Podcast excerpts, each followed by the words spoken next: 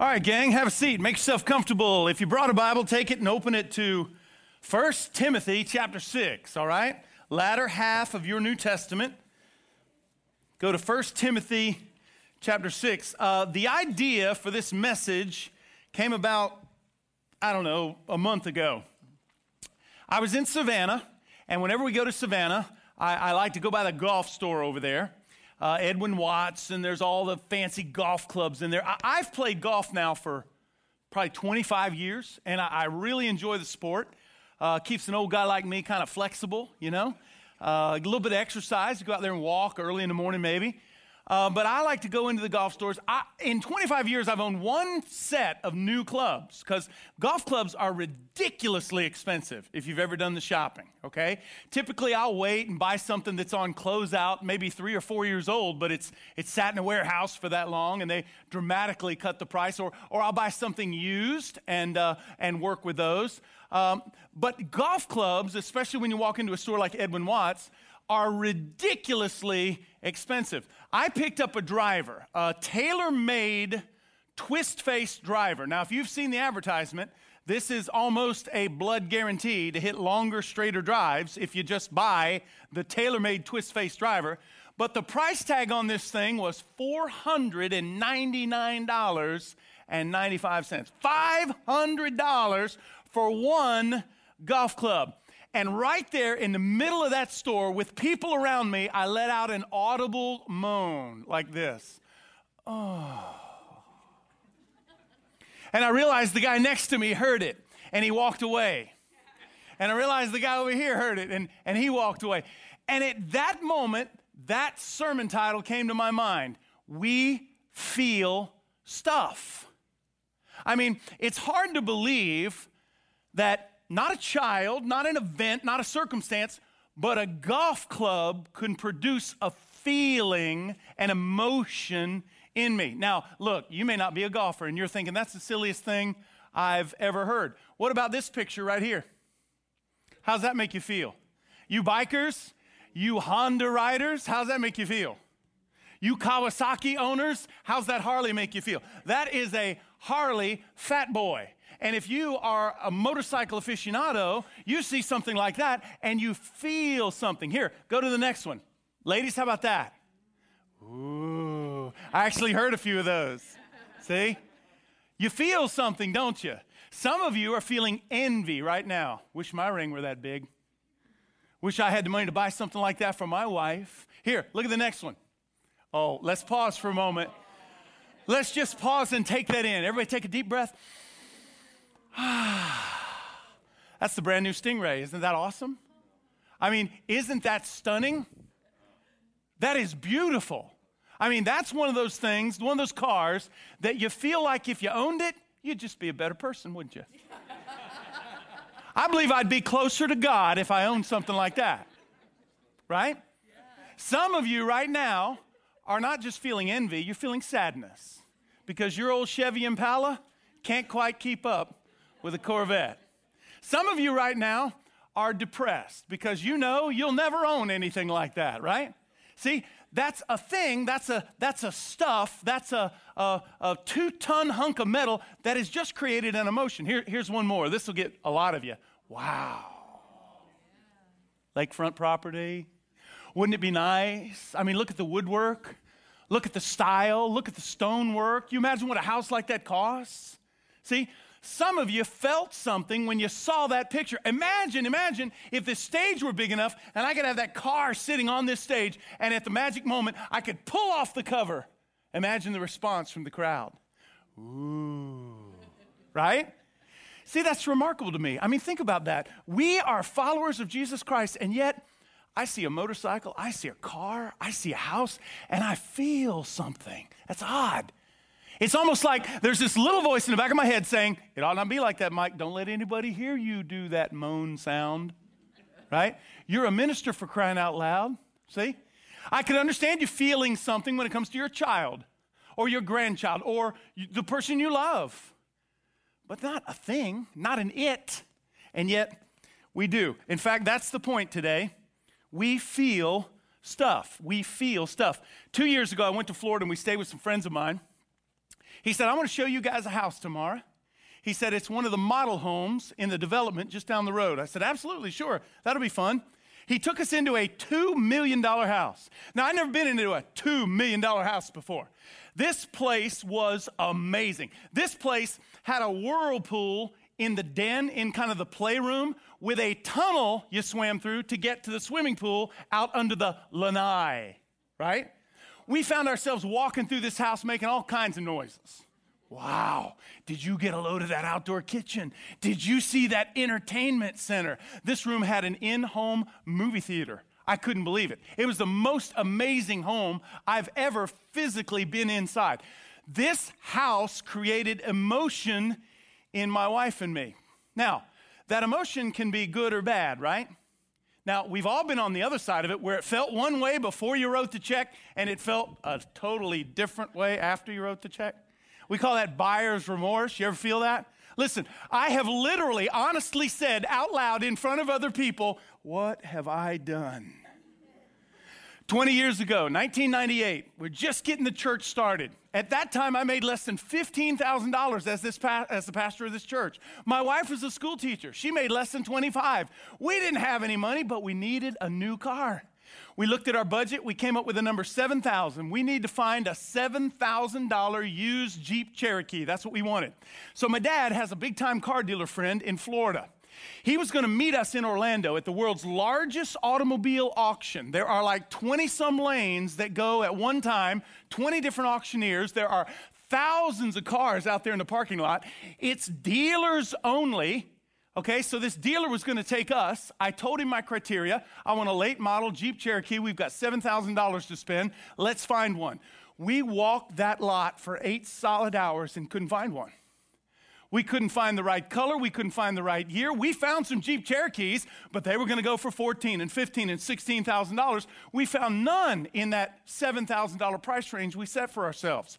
So when the auction began and the cars started going through 20 lanes at a time, you had to keep track of your cars coming up at two o'clock in lane three. That car's coming up at 3:30 in lane four. We ran from lane to lane trying to buy these cars, and by five o'clock that evening, we had not bought a car. Now, listen, my dad drove us down there to meet the car dealer. He turned around, left, came back to Statesboro. We had no way home. Finally, the auction is almost over. Another kind of SUV came through. It's not the kind we wanted. In fact, it probably wouldn't have made the top five, but there it was. It wasn't the color we wanted. Probably wouldn't even have made the top five in color either but it was going to hit our price range. He looked at me, he said, You can buy that car for your price range. Do you want it? I ran over there, kind of checked it out real quick. I said, Okay, let's go. The car came through. Here goes the auctioneer. I mean, it was just going, it's wild. I couldn't understand a thing the man was saying. But every now and then, the car dealer who knew what he was doing, he'd turn and look at me. And I'd go, there we go again. And he'd freeze and he'd turn and look at me. And I went, I did that three times. He slammed down the gavel. He pointed to me and he said, Sold, not for $7,000, for $12,000. I had almost doubled my budget.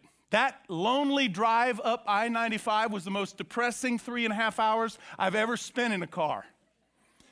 The whole way back to Statesboro met her, I looked at my wife, she looked at me, and we said, What have we done?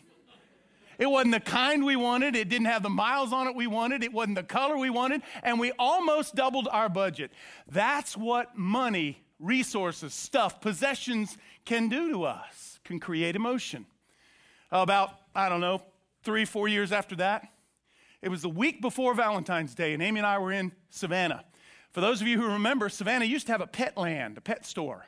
It was right over there by Bed Bath and Beyond. You, every time we went to Savannah, we had to go to the Petland because you could see the puppies and you could play with the puppies. And, and that particular evening, I took Amy into Petland, and there was a St. Bernard in this store for sale. It was the most beautiful dog I'd ever laid eyes on. Its eyes looked almost artificial. They were so bright, they were so clear. His color and markings were absolutely perfect. It was almost as if you had turned a stuffed animal, a perfect looking stuffed animal, into a real dog. And this dog fell in love with Amy, and Amy fell in love with this dog. Only problem was this was a $1,200 St. Bernard.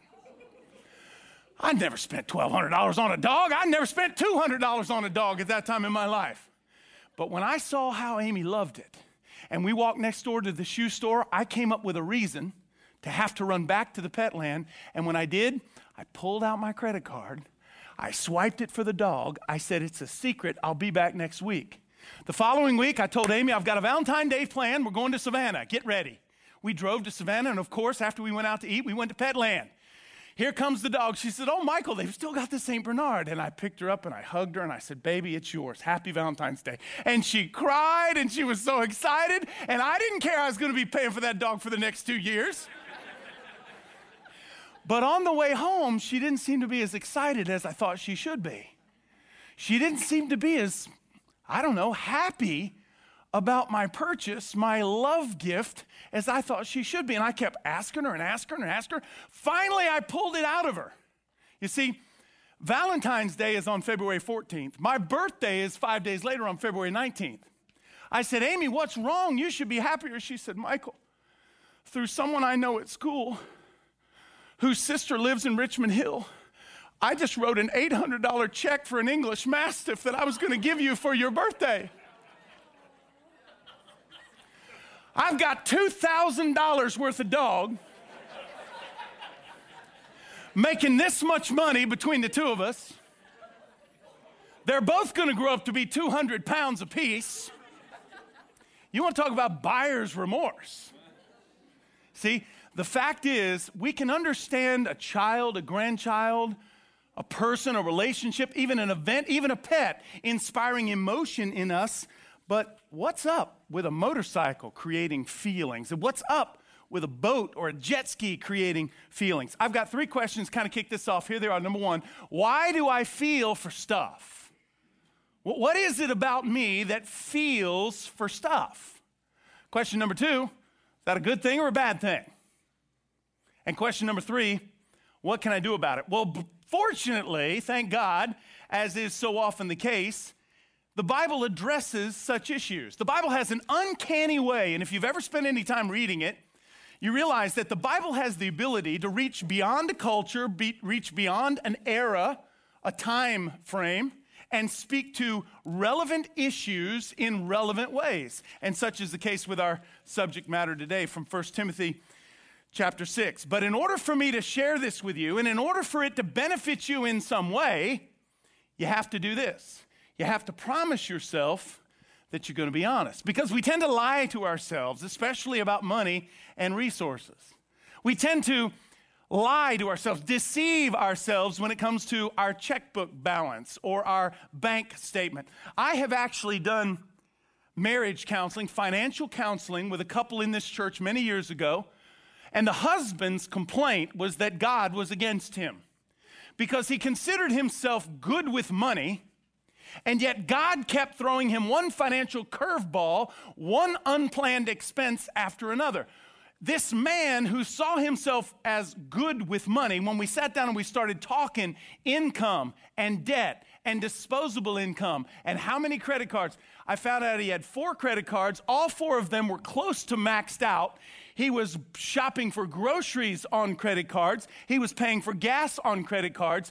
Did you know that the average American household with credit card debt, in other words, Americans who have credit cards and do not pay them off every month, has over $8,600 in credit card debt? $8,600. This man was the same but he was lying to himself. The lies, when it comes to money and finances and resource and stuff, are typically far more prolific, far more blatant than any other lies we tell ourselves. So today, I'm going to offer you some hope, but you've got to promise yourself you'll be honest. Okay? Here's the rub. This is really the whole problem. This is the reason we have to address a subject like this in church. This is the reason Jesus had so much to say about money and possessions. Here it is. Our hearts are tied to possessions, and yet God wants our hearts. See, the reality of Mike being alive is that Mike's heart is tied to money and stuff. If you don't believe that your heart is tied to money, then I challenge you to put two to five thousand dollars in the stock market. What's going to happen? You're going to be downloading that app for your phone. You're going to be turning on CNBC or Fox Business News so that every morning you can watch that little symbol go by. And if it's a green arrow up, you're going to feel good. If it's a red arrow down, you're going to feel bad. Jesus said the reason that is so is because our hearts are tied to our possessions, our money, our resources. The rub occurs when then he turns around and says, But God wants your heart. Jesus said in Matthew chapter 6, verse 20, Store up for yourselves treasures in heaven, where moth and rust do not destroy, where thieves do not break in and steal. For where your treasure is, there your heart will be also. Again, the Bible has an uncanny way of addressing the subjects that really matter to us because they're relevant to us. And such is the case with 1 Timothy chapter 6. Look with me beginning in verse 6 of chapter 6. Paul is the aging apostle slash pastor slash missionary and Timothy has become the pastor, the leader of one of the churches at Ephesus that Paul began on one of his missionary journeys. And years later, Paul writes him these two letters to inspire and motivate and instruct and encourage young Timothy. And in closing the first letter, he deals with the subject today. Verse 6 Godliness with contentment is great gain, Paul says. The word contentment there could be translated self sufficiency. Godliness. My eyes are focused on the right things in this life okay? I'm not only a horizontal thinker and problem solver, I'm a vertical thinker, a vertical prayer, a vertical problem solver, okay? Godliness with contentment, with self sufficiency, that is a good and powerful and strong thing.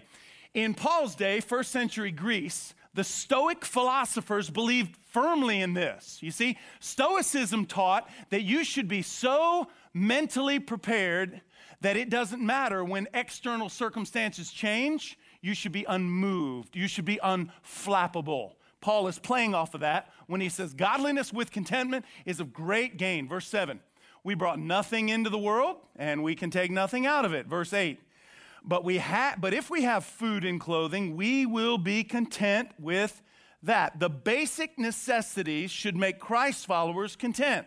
Now, look, Nowhere in the passage, nor will I have anything negative to say about possessions today. Possessions, wealth building, this is not sinful before God. The real issue is when our affection for it becomes disproportionate to our affection for God. Paul says, let's get real as a follower of Christ, if I have food and I have clothing, that should be enough because my heart isn't here in this world, it's there in the next. My heart isn't horizontal, my heart is vertical in its perspective on life. If we have food and clothing, that'll be enough. Verse 9.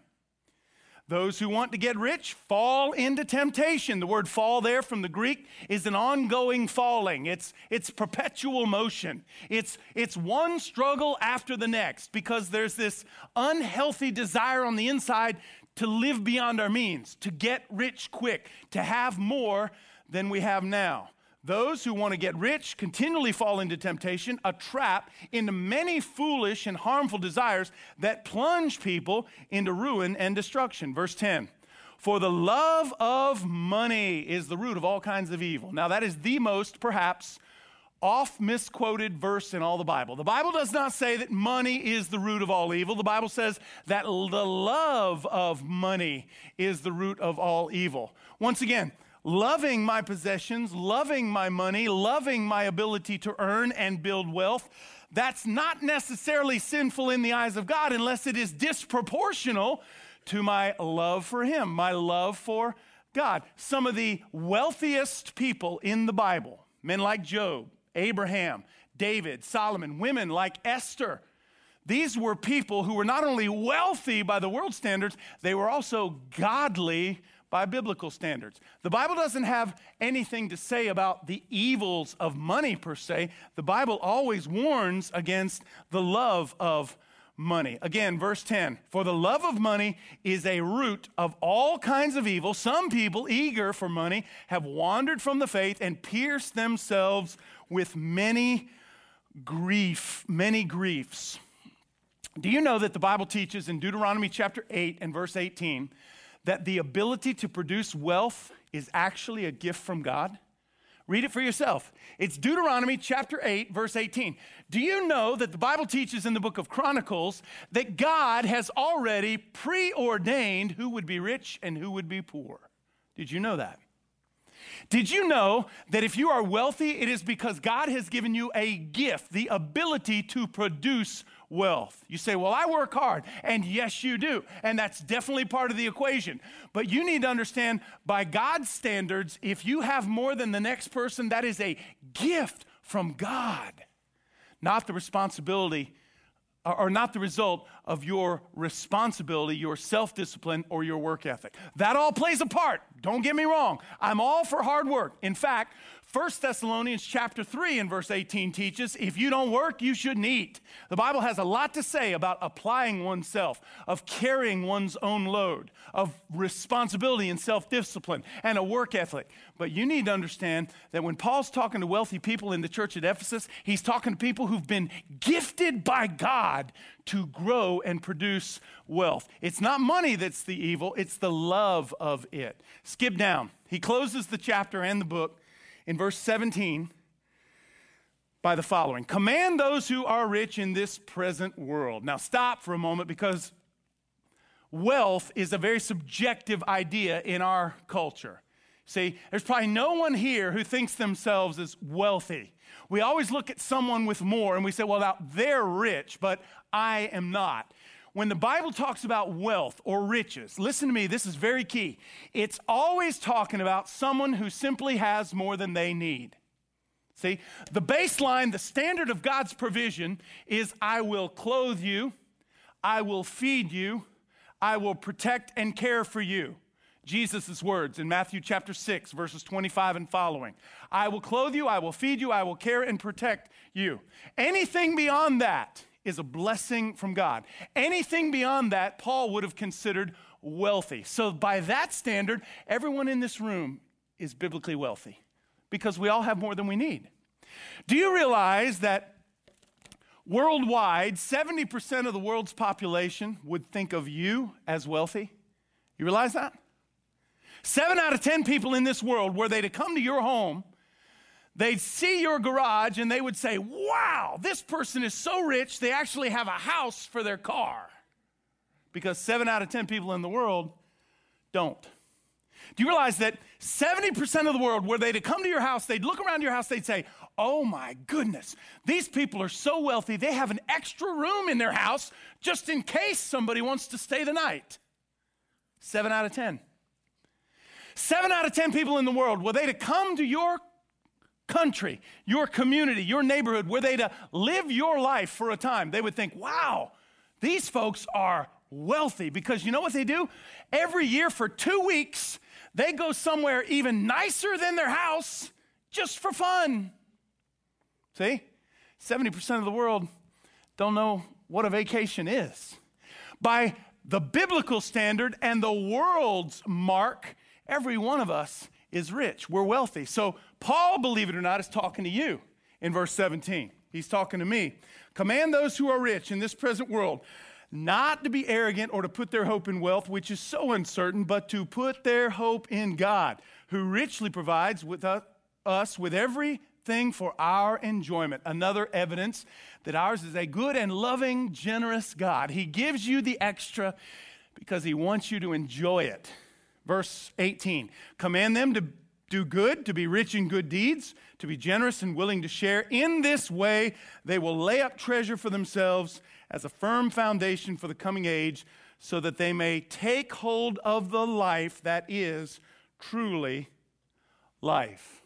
Now, think about that. I'm going to put the last phrase of verse 19 up on the, up on the screen again. Take hold of the life that is truly life. That's the message that Paul wants us to receive. That's the message for those that are financially bound. That's the message for those who live with financial strain and pressure on their relationship. Do you know there are couples in our church who keep financial secrets from each other? Do you know that there are men who have credit cards their wife has, nothing, has no knowledge of?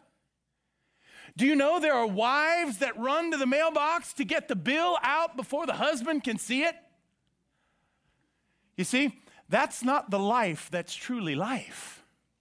Paul says, if you'll do what I'm telling you, you will take hold of the life that is truly life. This involves two things our eternal perspective, because God doesn't simply want us to think about the here and now, God wants us to think about eternity. You see, this 80 years or so that I'll be around, all the stuff I'll pile up, it's going to wind up going to somebody else because I can't take it with me. And that 80 years is a drop in the bucket compared to eternity and reward. It also involves our immediate position. Like, now stop for a moment, get a snapshot of what's going on around you, because don't we all know someone with a lot more than we have and yet they seem miserable? Don't we all know a couple that makes double what we make and yet their marriage is on the rocks? Don't we all, conversely, don't we all know someone with nothing who seems way happier than we are? Do you realize that every person that's ever gone to Kenya on one of our Kenyan mission trips comes back singing the same song? Mike, those people are so joyful and I can't figure it out. They have nothing. How can they be so happy when they have so little? Paul offered us in verses 17 and 18 three simple things, three steps. I love steps in the Bible because now I feel like I can see it. If I can try and do this, then I'm going to get what God has promised. If I want to take hold of the life that is truly life, number one, verse 17, I got to hope in God, not my wealth. Now I realize the tendency is to do the opposite. The more money I have, the more secure I feel. The greater my IRA, the stronger my financial portfolio, the better off I think I'll be in retirement. I realize that the worse, the, the less I have, the smaller my bank account, the more vulnerable I feel. But Paul is teaching the exact opposite. Paul is teaching that it doesn't matter if you have a little or a lot. The hope is not in the wealth, the hope is in the God who's provided the wealth. That's number one.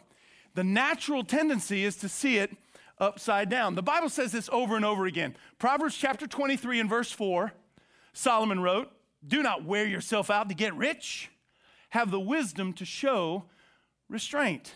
You see, listen, church, whether you know it or not, the accumulation of more wealth will not solve your problems. Do you realize that the average American household believes they would be better off, even happier, if they made $8,000 more a year? Man, now connect the two dots. Average American family who has credit card debt, $8,600. Average American family believes I'd be happier if I could pay that off, if I could get that monkey off my back, if I made $8,000 more a year. The statistics, the research that's at our disposal, in one hour this afternoon, you could cover yourself up with websites like Forbes and Money Magazine and the Wall Street Journal and Financial Peace. All of these places, they make it one thing loud and clear. If you're miserable making $25,000 a year, you'd be miserable if you made $125,000 a year. And if you are content making $25,000 a year, likely you will be content when you make $125,000 a year.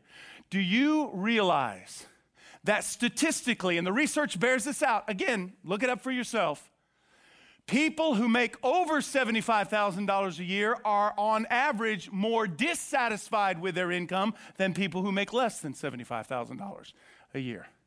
In other words, just because you make more money doesn't mean you're going to be more satisfied or content. Did you also know that statistically, drug abuse, alcohol abuse, even suicide spikes among the wealthy making more than $100,000 a year at a far greater, higher uh, rate than it does among the rest of uh, culture, r- the rest of society making less than $100,000 a year. Just because you made more money does not guarantee you will be happier. Real, real life, real life, relief from financial bondage that begins when we decide on purpose that our hope is in God, not our wealth. Here's number two it comes from verse 18. You got to commit yourself to good deeds. You see, verse 18 do good, Paul writes, do good, and be rich in good deeds. You know how the message renders this verse? Go after God and do good. I like that. I wonder how many marriage problems would go away if we woke up and said, Today my goal is to go after God and do some good in the world? I wonder how much discontentment would go away. I wonder how much more satisfied we could be with our lives if the driving force for us was to go after God and do good. Look, let me ask you a question. Which is greater in you? Your desire to accumulate wealth or your desire to go after God? Man, that's a telling question, right? Man, that's getting personal. That's getting all up in your business, right? Which is greater, your desire to go after God or your desire to accumulate wealth? Proverbs chapter 22, verse 1, the Bible says, A good name is more desirable than great riches. I don't think we live by that priority in the United States of America. He goes on, To be esteemed is better than silver or gold. Do you know when we take hold of the life that's truly life? When we decide that our life is simple. My goal is not to get rich. My goal is to go after God and do good. And then finally, number three, from the latter part of verse 18, adopt an attitude of generosity. Did you see that? I mean, it's right there in black and white. Be generous and willing to share. Now, remember, Paul's talking to everybody in that church who has more than they need, okay? Not that subjective idea of the rich or the wealthy among us because all of us can exclude ourselves from that club easily. But if you have more than you need, Paul says, be generous, have an attitude that is generous, adopt generosity as your action. Ask yourself, would other people call you generous? Do you see yourself as generous? In our contemporary vernacular, we would say, don't cling to your stuff so tightly that you couldn't give it away or that it would hurt to let it go. You see, because money can create emotion, because money and possessions and stuff can create a feeling in me, it can easily become a form of do it yourself idolatry, believe it or not. You see, we can go to work Monday to Saturday worshiping the God of wealth, worshiping the God of income and then come to Sunday and try to shift that focus and worship God. Listen, gang, that doesn't fly. Jesus warned in Luke chapter 12 and verse 15 be on your guard against all subtle forms of greed, and there are many. Now, he didn't tell us to watch out for the greed of others. He told us to watch out for greed in ourselves. Why? Because he knows how we're wired. He knows that Mike makes audible moans when holding a $500 golf club in Savannah. Oh, he knows how I am. So he says, Be on your guard, Mike. See, it's always been difficult for me to understand my own conscience. Why am I like this? See, Here, here's what I tend to do. Maybe you do this as well. I generally compare up financially, but down morally. See? That's like my MO. That's the natural way to look at those two areas in life around me. I compare up financially. How many times have you ever gone to someone's home, little dinner party, little get together, and on your way home, the whole way home, you and your wife talk about, man, did you see that outdoor kitchen? Man, did you see that swimming pool? Man, did you get a load of that master bedroom and bath? What are you doing? You're comparing your life up financially to someone else's. Man, I'd like to live in a house like that someday. Man, I'd like to drive a car like that someday. You see, we typically don't do the opposite. I don't drive through the poorer part of our community and say, Man, I am so thankful to live in the house I live in. These poor people look like they have nothing. I don't do that, do you? I don't drive through poor neighborhoods and say, Man, I feel so grateful to God for all I've been given. Man, see, that would be comparing down financially, and I generally don't do that. I generally go up. But then flip it. I compare up, or excuse me, up financially, but down morally. Hey, let me tell you something about her. hey, hey, listen, I could tell you some stories about that marriage. you know, nobody's perfect. I'm not perfect, but at least I'm not on my third marriage right? What are we doing? We're comparing down morally, up financially, down morally. We don't compare ourselves to Mother Teresa. Man, I got a long way to go. Man, I got to work at this. We don't compare ourselves to Paul or Peter or John or Ruth or Esther or Jesus. Why? Because it's easier. It's part of my wiring. Something in me is wired exactly backwards. I'd rather envy you for your possessions, compare myself up financially, and look down on you morally because I want to feel superior. That's in me. That's part of me. Something is wired exactly backwards. That's why God gives us passages like this one. See? Like this one. Here's the problem once again our hearts are tied to our possessions, but God wants our heart. That's the problem. What am I supposed to do about that? Well, I just told you. 1 Timothy chapter 6. Number one, hope in God. Number two, commit to good deeds. Number three, be generous. Let me ask you something.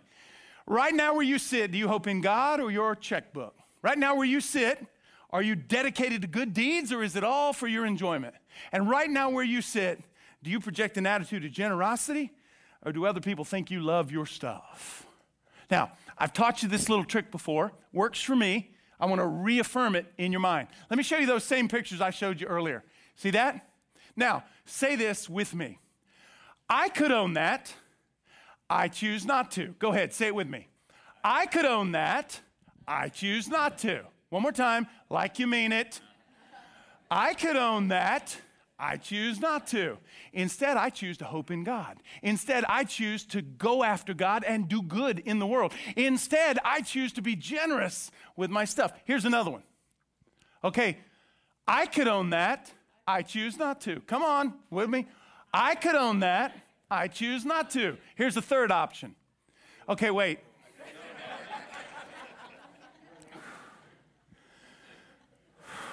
All right, here we go. Ready? Hang on. All right, here we go. Ready? I could own that. I choose not to. And finally, look at that. Isn't that beautiful? Say it with me. I could own that. I choose not to. Doesn't that feel good? Let me tell you something. What you just did is contributing to the treasures you're storing up in heaven. Were I to go to your office and dig through your personnel file, I'd learn a lot about your work ethic. Were I to go to a dentist office or a doctor's office and dig through your medical records, I'd learn a lot about your health. If I went home and dug through your journal, your personal private diary, I'd learn a lot about your personal life. Let me tell you something. If I went and dug through your bank account, your bank statement, or your checkbook register, I'd learn a lot about your spiritual life. The Bible always connects spiritual walk with love for money, resources, and stuff. My encouragement today is to keep it simple. God says, Man, trust me, not your money. God says, Come after me, come after me hard and do good in the world. And God says, Be generous, be generous. Let's pray. Father, thank you that you make it very clear. This is one of those non debatable subjects in the scripture. Father, the reason you gave us the tithe was to remind us that when you bless us financially, we should first carve off a prioritized percentage of that gift and give it back to you. God, I thank you that you are so clear because there's something in me that's wired exactly backwards. So, Father, help us as we strive to hold on to the life that is truly life. I pray it in Christ's name. Amen. Hey, God bless you, Grace Community Church. Make it a fantastic week. I'll see you next time.